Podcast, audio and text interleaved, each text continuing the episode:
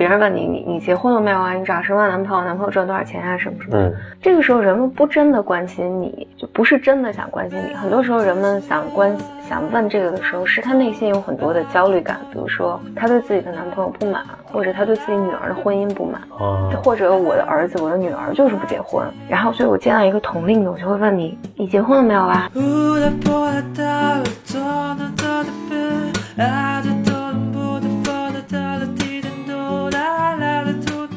欢迎来到新的一期 Blow your mind，Book Club 两个人的公路博客。呃，我们今天继续跟大家阅读《给心理治疗师的礼物》，作者欧文·亚龙第八章。嗯，这章的题目叫“让病人对治疗师真正有意义起来”。那这章讲的是什么呢？亚龙在开篇的时候讲了，呃，讲了一个故事，就就是说，三十多年前他听到了一个，他说最让人悲伤的心理治疗故事，就是他又去了呃英国非常著名的一个叫塔维斯托克的诊所，嗯。呃，然后发现，发现大家在讨论的时候，应该是一个团体吧，就是团体和这个治疗师，在过去的很多年里面，这个治疗师没有任何变化，就团体里面其他人都都有变化，但是这个团体的治疗师没有任何变化。所以亚龙就说，这个事情让人觉得很悲哀，就是为什么呢？好像只有治疗师停滞不前了。这个让我想起来，我在非常年轻的时候，就是差不多有个十年前嘛，和一个。当时我看来很资深的一个咨询师在一起啊、吃饭，然后这个咨询师也说过一句话，他说，呃，因因为大家都知道，心理咨询师其实绝大多数都是有自己的心理治疗的，就是有有自己的心理咨询师。就他同时也接受心理咨询。对对对，嗯然后这个其实是训练的一部分，然后但其实对于咨询师来讲，嗯、这个对他自己的工作也很很有帮助。那他是永远会有，一直会有这个吗？就说他他，比如他刚刚进入这个，或者他是一个年轻的咨询师，或者可能有，但是他即使很资深了，他也还会继续保持这个吗？嗯，不一定，我我觉得他更像是你在职业的开端的这些年头里面，你对自己有更多的了解，对咨询是什么样子，以及就对自自身的盲点有更清楚的认识。然后，当然就是咨询，如果长长程的咨询，它可能能对你的人格有一些呃促进作用，然后它能帮助你成为一个更好的咨询师。然后到一定程度之后，但但这也取决于流派了，不是所有的流派都要求咨询师去这么做。但呃，如果你是举个例子，如果你给来访者提供高频的这种分析，就一周五次、一周四次、三次、四次、五次，甚至糖糖瘾的分析的话，那这个咨询师就一定要接受过就是高频的这样长长期的分析。呃，对，但回到这个故事里面啊，就是我我我当时也是带着各种敬仰去问他，就是哎，你有没有接受个人治疗啊？有没有接受个人咨询？他说我没有。所以我当时就就很很诧异，然后就问他，呃，为什么没有？他说，因为我做心理咨询已经做心理治疗咨询这个行业已经很多年了，年资足够深到。他说，因为我的人格已经非常完整了。当时我就觉得感觉很糟糕，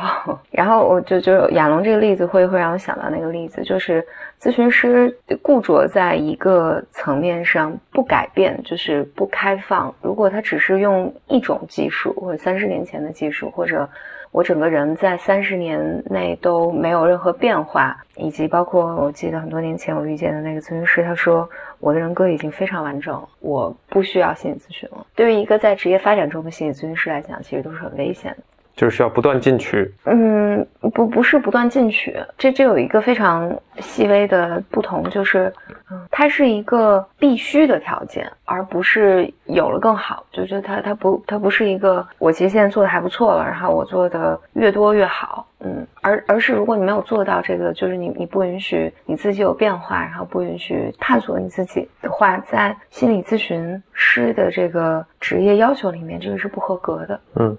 就把刚刚这个故事跟这个章节的这个题目联系起来啊。他说让病人对治疗师真正有益起来。我的理解是，亚龙是在说，就是你允许让病人去改变你，嗯，是这个意思吧？影响你。嗯，影响你，嗯是的，杨杨龙在这边其实还就是在这篇里面还谈了一些比较重要的概念，就是自我暴露。嗯，当然，嗯，因因为这这小这这个章节还是略长，就是我觉得其实表达不同的东西，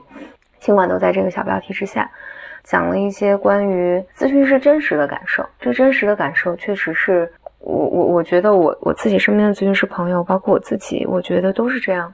因为你和你的来访者长期的相处啊，就有时候来访者在咨询里面也会去问说，除了这五十分钟之外，你会想起我吗？就有的来有的时候来访者很想知道我对咨询师是不是重要的，但诚实的讲，每一个来访者对于咨询师都是重要的。就不管咨询师愿意或者不愿意，就是超越这五十分钟的时间之外，每一个来访者都会都会触动到咨询师。所以我觉得亚亚龙在这儿说这个概念是说。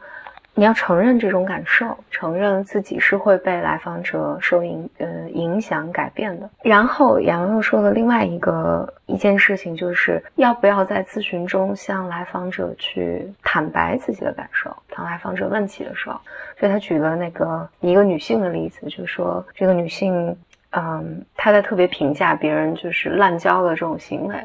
以及他们两个之间，亚龙和这个女性之间有一些误会，在澄清的时候，嗯，就是在亚龙说，在那个小节结束之后，他感受到那种不安，然后之后再回到咨询里面的时候，亚龙跟他说，上一小期结束之后，我感觉到，嗯，其实很不安。然后这个来访者有些澄清，说我我当时最后一句话说这个很让人觉得很恶心，并不是在说你，而在表达对另外一件事情的态度。但但是亚龙的这种诚恳的态度，促进了他们两个之间的那个治疗治疗进程。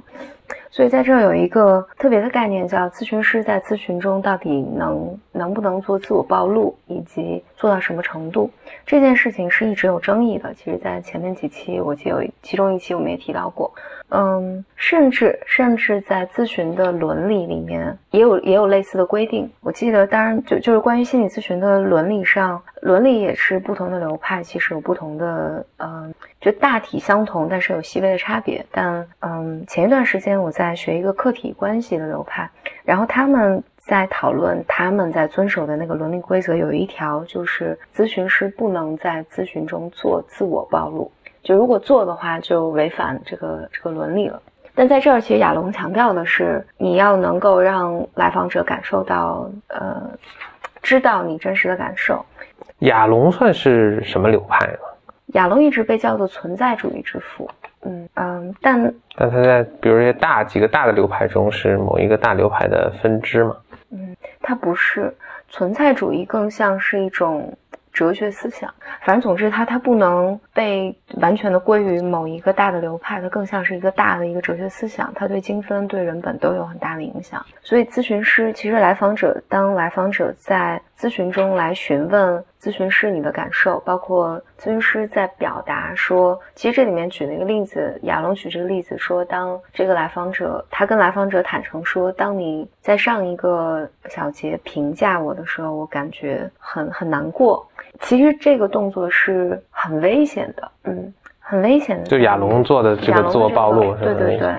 我个人，呃，我个人会觉得，就是咨询师在做这个要更谨慎一些，因为，当然，我觉得亚龙可能也很谨慎了。就是对于这个个案来讲，他觉得他是可以坦诚的告诉对方他的想法的，因为，因为对于有一些来访者来讲，就是如果。他的个人历史或个人背景，他有可能对你对咨询师的这句话产生更多的其他的联想。而如果在咨询的特别早期，或者在某一个特别的呃处理阶段，咨询师一些自我暴露是有可能带来来访者的不安的。比如说，这个来访者有可能会觉得：天哪，咨询师，我这个咨询师这么脆弱，我能不能信任他？也是有可能的。呃，就咨询伦理的那个设定，它的意思其实是说，咨询师不能在咨询中去处理使用来访者来处理自己的情感，就是你不能利用来访者。所以有的时候有一定的危险是在于，有的时候咨询师要做这种自我暴露，表达自己的感受和表达自己的一些看法的时候，是出于自己对于自己情感的一个需求，但这个时候你就忽略来访者身上的需求了。啊，这个是伦理规定规定的一个基本的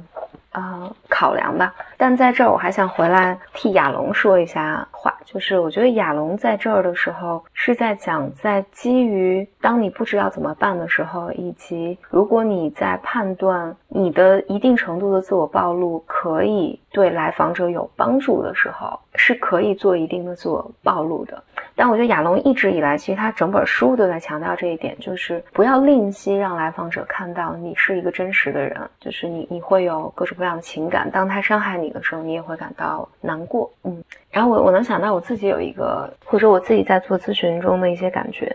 嗯，我自己也有在咨询中有过一定程度的自我暴露。这个暴露呢，我能看到有的时候真的对来访者有帮助，但有的时候呢，是我自己我们叫反移情的一个建筑行动，就是自己其实在那个时候无法及时的处理自处理好自己自就是整个咨询带给我自己的感受，所以我必须要说一些什么来来应付当时的那个场景。所以有的时候那个那个自我暴露确实对咨询不会有特别好的影响，但。咨询是这么进行的，咨询师会在咨询中犯错误。然后再到下一次咨询的时候，或者恰当的时机，咨询师是可以和来访者来讨论的。比如说，呃，比如说有的时候咨询师会这么讲，就是上一次咨询结束之后，我想了解了解你的感受，嗯，以及咨询师有时候会讲说，上一次就像亚龙这样，呃，这样的干预，就是上一次结束之后，我记得在最后最后一次当我说了那个话之后，我会感觉到很不安，所以我想了解一下你的感受。所以咨询师有的时。之后是会表达自己的感受，但是还有一种情形呢，是来访者咨询师判断来访者是在出于其他的目的，嗯，这其他的目的可能是包括。比如说，来访者很想很想在这个阶段很想打破我们两个之间的咨访关系，就是我想我希望你能变成我妈妈，或者我希望你能变成我一个生活中无微不至的好朋友。所以我要知道你到底有没有孩子啊？你有没有你你你和什么样的人结了婚？你生活里到底在发生什么？你有多少个来访者？然后就有一些更侵入性的这这些这些资料，但在这个时候，咨询师就不能去直接回应他，就是。做这样的自我暴露，因为这个时候其实咨询师往往能看到来访者背后的一些动力的需求，他的需求并不真的是这个时候咨询师的工作就不是说我应该特别真诚的让你知道我是一个怎样的人，我喜欢蓝颜色，喜欢绿颜色，我今天早早餐吃了什么。这个时候咨询师的工作就就是另外一种，就是他要对来访者这些渴望做共情啊，做诠释等等等等。那比如来访者真的这么问了一个刚才你举的这种例子的问题。他会怎么回应呢？就是来访者这么问，有无数种原因啊。我就是说，刚才这种，如果来访者就是想打破咨询跟咨询师之间的关系的话，咨询师有可能会说，咨询师其实最令来访者讨厌的一句话，但来访者经常会听到，就是你为什么问？为什么问这个？我想知道，就是是什么让你这么想问我这个问题？嘿，话说，我经常被问到，就是这种，尤其我觉得很隐私的问题，我也不想回答的。比如他问你有没有结婚啊，我说我 我也经常问，那你为什么想要知道这个？嗯，对，其实是可以的，就是正常人的这。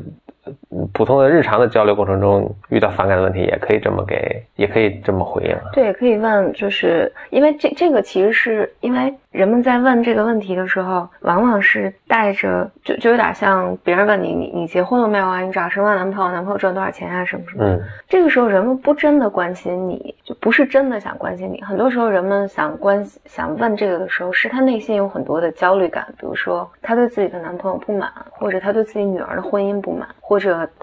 或者我的儿子、我的女儿就是不结婚，然后所以我见到一个同龄的，我就会问你，你结婚了没有啊？所以如果尼亚也没结婚，他的焦虑感就会释怀一点。对，就是他，他总总是通过这种方式，其实是在处理他自己的那个感受。所以当他当你去问他说，哎，阿姨，你为什么呃要问我呢？就是下次我就说，阿姨不要再 用问这种问题处理你自己的焦虑。不 不不。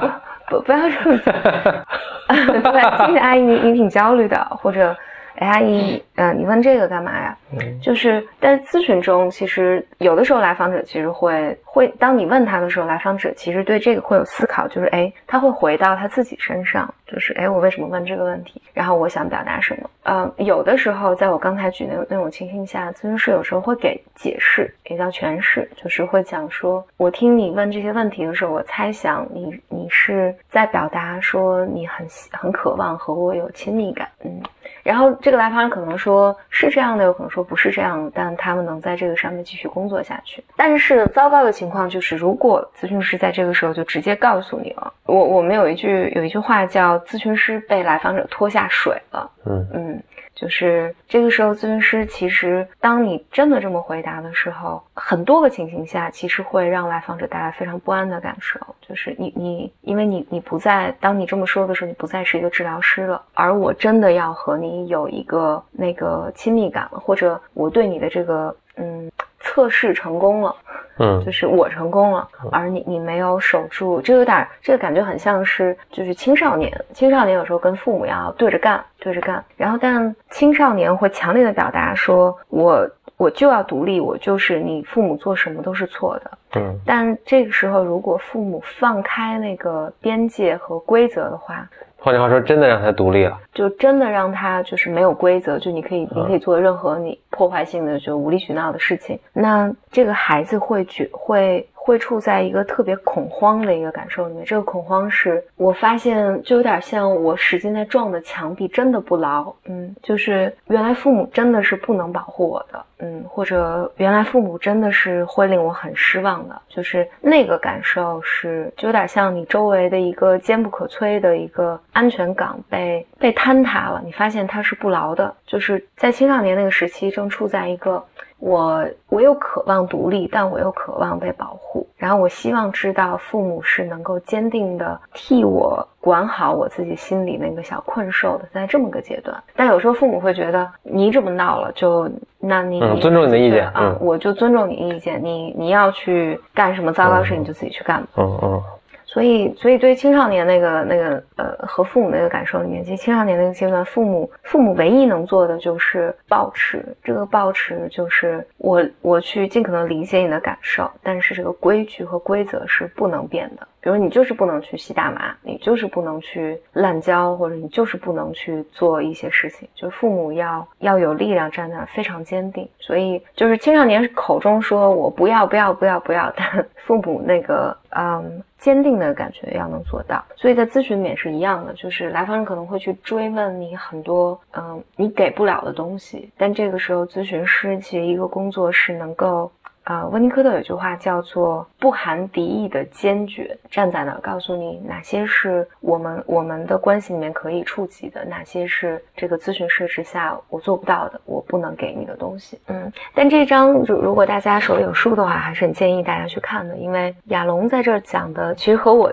里面讲的很多延展的东西，其实不是特别不完全一致，所以也也很就如果你能的话，而且这章很长，而且有好多个故事组成，嗯就是也非常希望大家有机会可以去读自己读一读这一章。对，就是说到这儿，其实正好可以补充一下，就是我们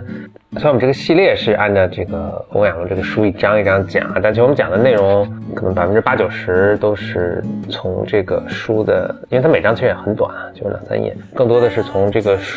读了这一章之后，我们产生的联想啊、启发呀，呃，我们的或者简历里的这个经验啊，来跟大家分享一下。所以书的内容本身呢，我们不见得是百分之百的这个 cover 的，所以是推荐大家一章一章的这个把这个书读下来。嗯，好，这就是给心理治疗师的礼物，第八章，跟大家分享第八章。嗯，嗯我们下一章再见。下一章的题目叫做承认你的错误。拜拜。拜拜。